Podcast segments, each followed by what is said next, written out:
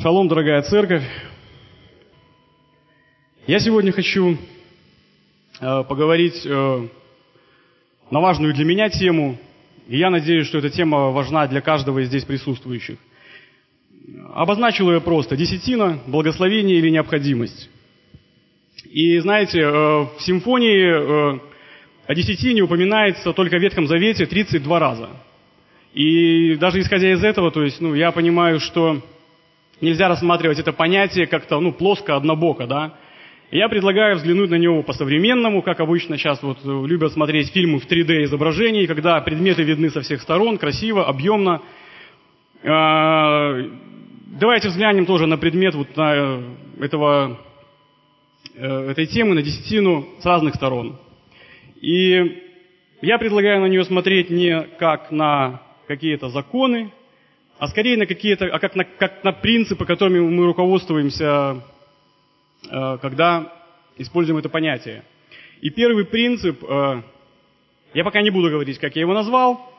Скажите вообще, кто из вас помнит, э, когда впервые упоминается десятина в Библии? И первый принцип как бы я и обозначил, как благословение Мелхиседека. Давайте зачитаем Бытие, 14 глава, 17 по 20 стих. Помните, да, произошла битва, Авраам отбил своих родственников врагов, весь народ, который был с ними, все имущество, и возвращался. И когда он возвращался после поражения Кедралаамера и царей, бывших с ним, царь Содомский вышел ему навстречу в долину Шаве, что ныне долина царская – и Милхиседек, царь Салимский, вынес хлеб и вино, он был священник Бога Всевышнего, и благословил его и сказал, «Благословен Авраам от Бога Всевышнего, владыки неба и земли, и благословен Бог Всевышний, который предал врагов твоих в руки твои». Аврал, да, Авраам дал ему десятую часть из всего. Кто научил Авраама давать десятую часть? Только Бог, да, не было закона, это было гораздо позже, Э, просто любовь Авраама к Богу, его э, посвящение Богу, оно давало ему определенное понимание, э, которыми он, в принципе, руководствовался. И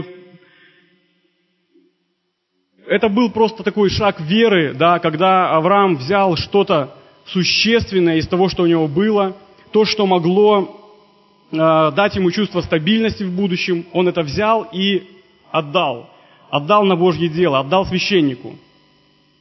Не было закона, как мы уже говорили, да, и это был просто такой вот шаг веры. И именно на, на этом основании некоторые считают, что это э, завет обетования, который, в отличие от закона, применим к нам и сегодня. Да? Мы же не под законом. Мы, христиане, новозаветние, слава Богу, мы еще вернемся к этой истории с Авраамом. Я хочу перейти сразу ко второму принципу, который э, я обозначил как благословение Божьего дома. Все вы хорошо знаете это место Писания. Давайте откроем Малахии, э, третью главу, десятым стихом, да. Напомним, что там написано. «Принесите все десятины в дом хранилища, чтобы в доме моем была пища. И хотя в этом испытайте меня, говорит Господь Саваоф. Не открою ли я для вас отверстия небесных и не изолью ли на вас благословения до избытка?» Для ветхозаветных людей это был закон, это была заповедь, которой они должны были неукоснительно следовать. Для нас сегодня, я вижу, это просто еще один принцип, э, открывающий характер Бога. Почему Бог э, призывал отделять десятины и нести их в храм? Бог хотел заботиться о своем деле. Бог таким образом хотел заботиться о своем здании, о своих священнослужителях, о том, что Он здесь, на земле, создал, и то, что было Ему дорого. И вот тогда я задам вопрос всем вам, задам этот вопрос и себе. Хочу ли я быть вором, обкрадывающим Божье дело, то, что Бог заповедал содержать, укреплять, э, жертвуя на это дело? Или же наоборот, я хочу поддерживать своими десятинами – его дело, его церковь, его священнослужитель. Один раз и навсегда я дал себе ответ на этот вопрос однозначно да. Конечно, я хочу поддерживать Дом Божий, и я хочу поддерживать Божье дело. Третий принцип. Обет Иакова. описан в книге «Бытие», 28 глава, 20, 20 22 стихи. «И положил Иаков обед, сказав, «Если Бог будет со мною и сохранит меня в пути сем, в который я иду, и даст мне хлеб есть, и одежду одеться, и я в мире возвращусь в дом отца моего, и будет Господь моим Богом, то этот камень, который я поставил памятником, будет домом Божиим, и из всего, что ты, Боже, даруешь мне, я дам тебе десятую часть. Где-то уже это было, да? Из всего, что Бог дарует, Он даст десятую часть. Еще один хороший принцип, э, который предназначен для нашего благословения через даяние десятин. Иаков хотел получить благословение сразу в шести сферах. Да, мне вот ну, нравится этот человек, он всегда интересно поступал в своей жизни. И он сразу вот одним просто вот этим обращением к Богу, он сразу шесть сфер э, охватил. То есть, смотрите, поэтапно. Если Бог будет со мною, да, что означает? Присутствие и близость Бога в нашей жизни. Сохранить меня в пути сем, в который я иду. Он поддержит нас и поможет исполнять Его волю. И даст мне хлеб есть. Понятно, да, обеспечит нас питанием. И одежду одеться, обеспечит одеждой. И я в мире возвращусь в дом Отца моего. Бог наша защита, Он наша ограда, Он нас сохраняет, и Он нас защищает. И будет Господь моим Богом. Это покровительство Божье, без которого вообще никуда нам не деться. Опять задам вопрос всем вам. Ответьте на него в своих сердцах, в своих мыслях.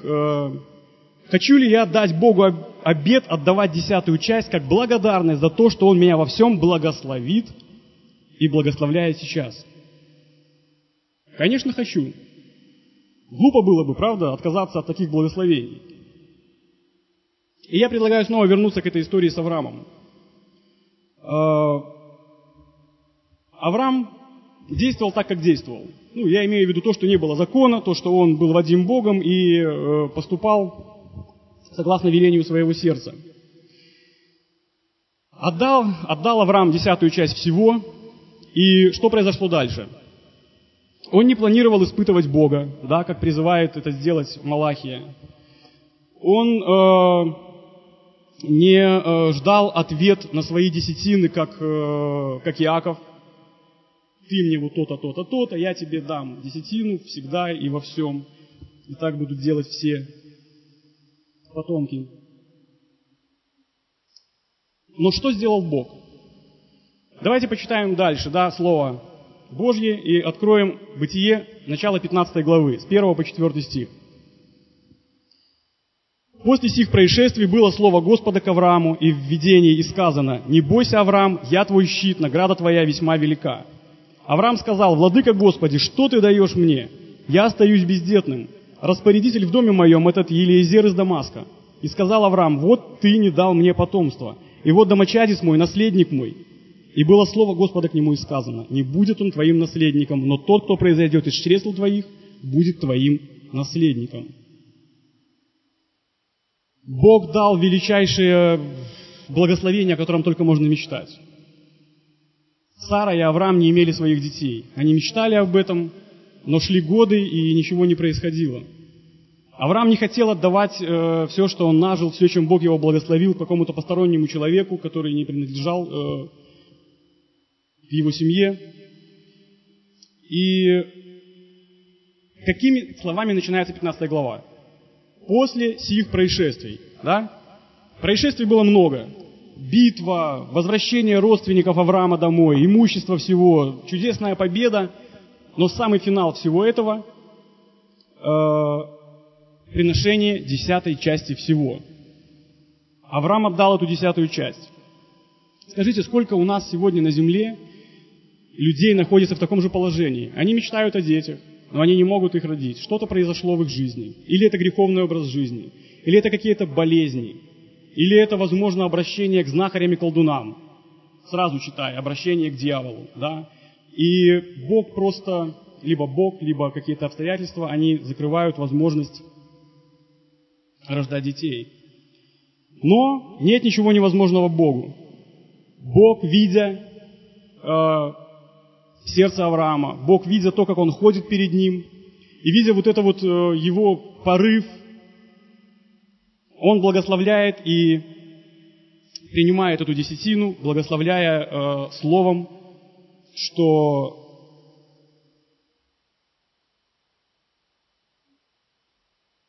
Э, не будет наследником этот, но тот, кто произойдет из чресл твоих, будет твоим наследником. То есть он пообещал, что будет у Авраама старый ребенок.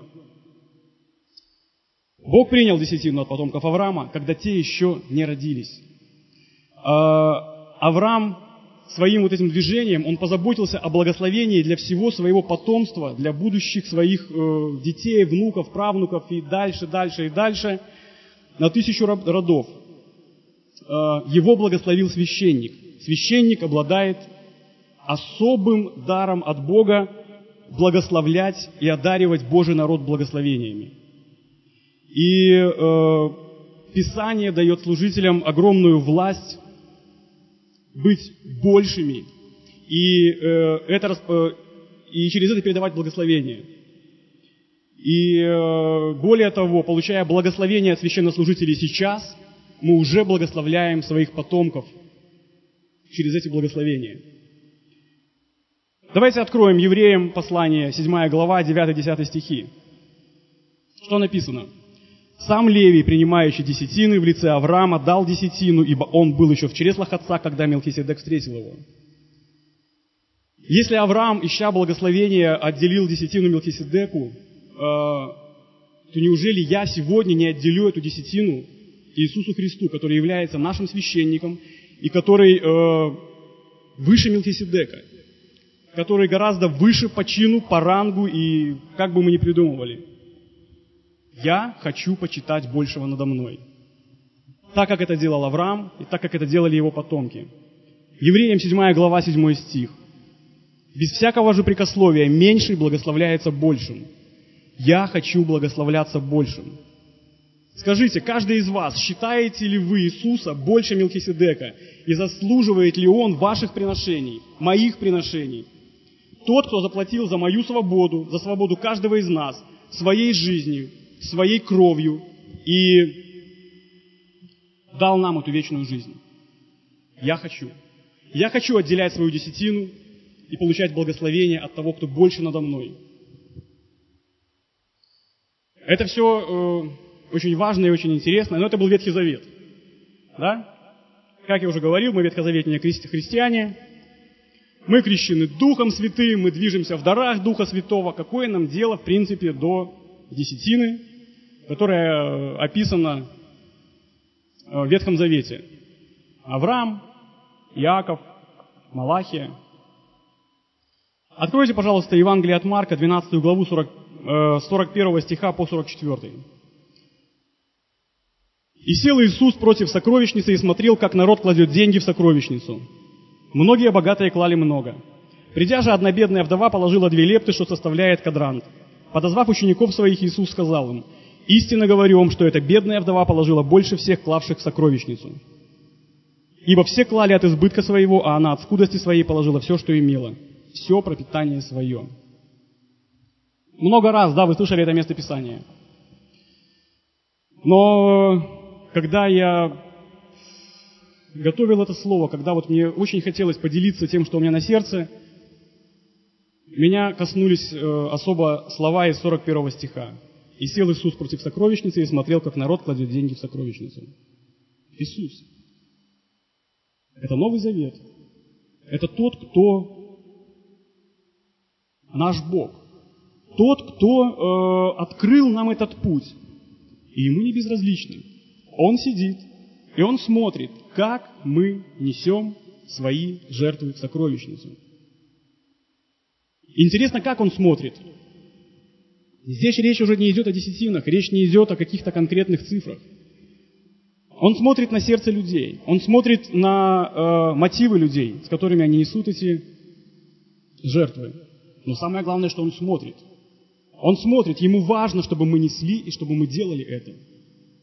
Церковь Его на земле, церковь Его здесь, и Он хочет, чтобы мы о ней заботились. Он хочет о том, того, чтобы Его дело продолжалось, и оно было в достатке, чтобы не было ни в чем нужды. Но есть закон сеяния и жатвы. Правда? И во втором послании Коринфянам, 9 глава, 5 стих, написано, «При этом скажут, кто сеет скупо, тот скупо и пожнет, а кто сеет щедро, тот щедро и пожнет».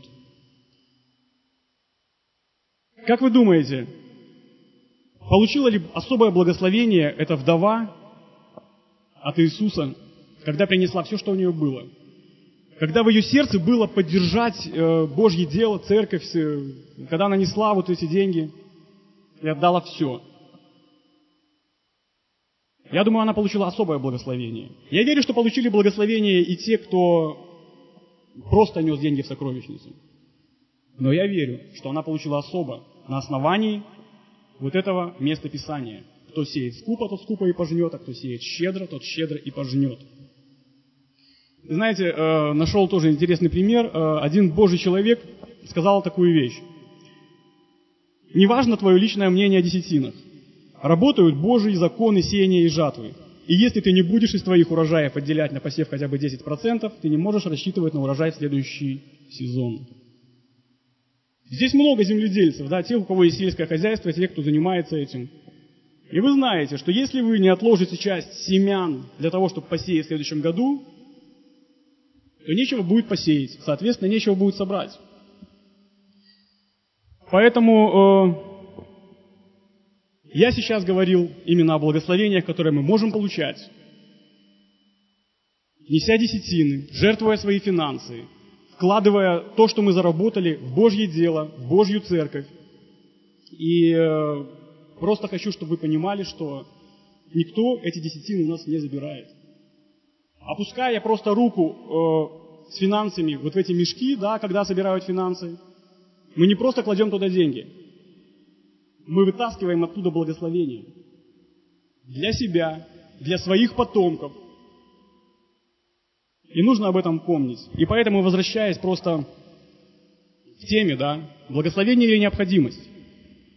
Я думаю, что это необходимость для того, чтобы получать особое благословение от Господа. Будьте благословенны.